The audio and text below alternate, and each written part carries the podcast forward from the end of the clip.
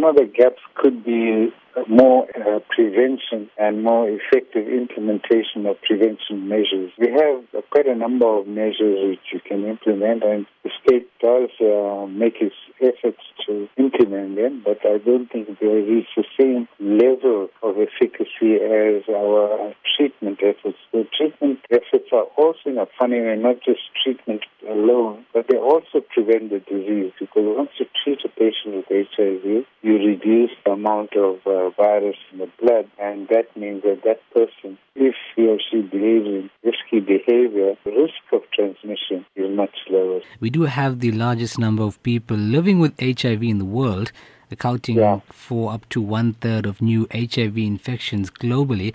But what sort of mm. progress is being made in, in making progress towards meeting or reducing levels of spread with the disease? You know, when this epidemic started, people rightly felt that it was such a severe epidemic that there would be gloom and doom in the country.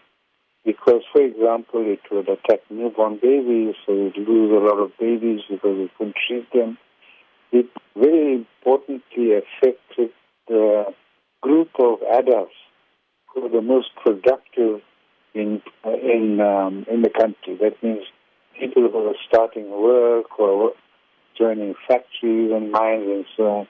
So it's a, a group of people between about 20 and 35, 40, or maybe about 30, 30 or two. So, so well, it affects them too. So if you lose that part of the population, if you look at a picture of the population, sort of a graph, there's a, there's a dent where that part of the population is. So it means that our productivity or growth might be affected. So there was an intention to hide the disease.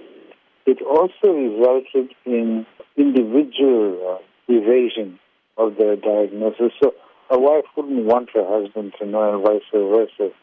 So it could lead when a partner discovered that uh, a mate was positive to a, a breakdown of marriages and a dissolution of families. There's countless measures for prevention itself. We talk about it, but looking at the future, what advancements are being made in terms of uh, medication or possible cure? A cure is a difficult thing, and I, I don't want to give you false hopes. There, there is some evidence of cure. There are few instances in the world where cure has actually happened. I mean, but those uh, happened because of rather extraordinary measures. So at the moment, we do. I can't tell you that we can guarantee a cure. However, despite that, we can really uh, allow people to lead almost normal lives by proper treatment. The antiretrovirals have been shown to be hugely effective in this. So if a person is put on antiretrovirals early enough and takes the treatment and is followed up and monitored, there's a possibility that he and she will almost lead a normal life.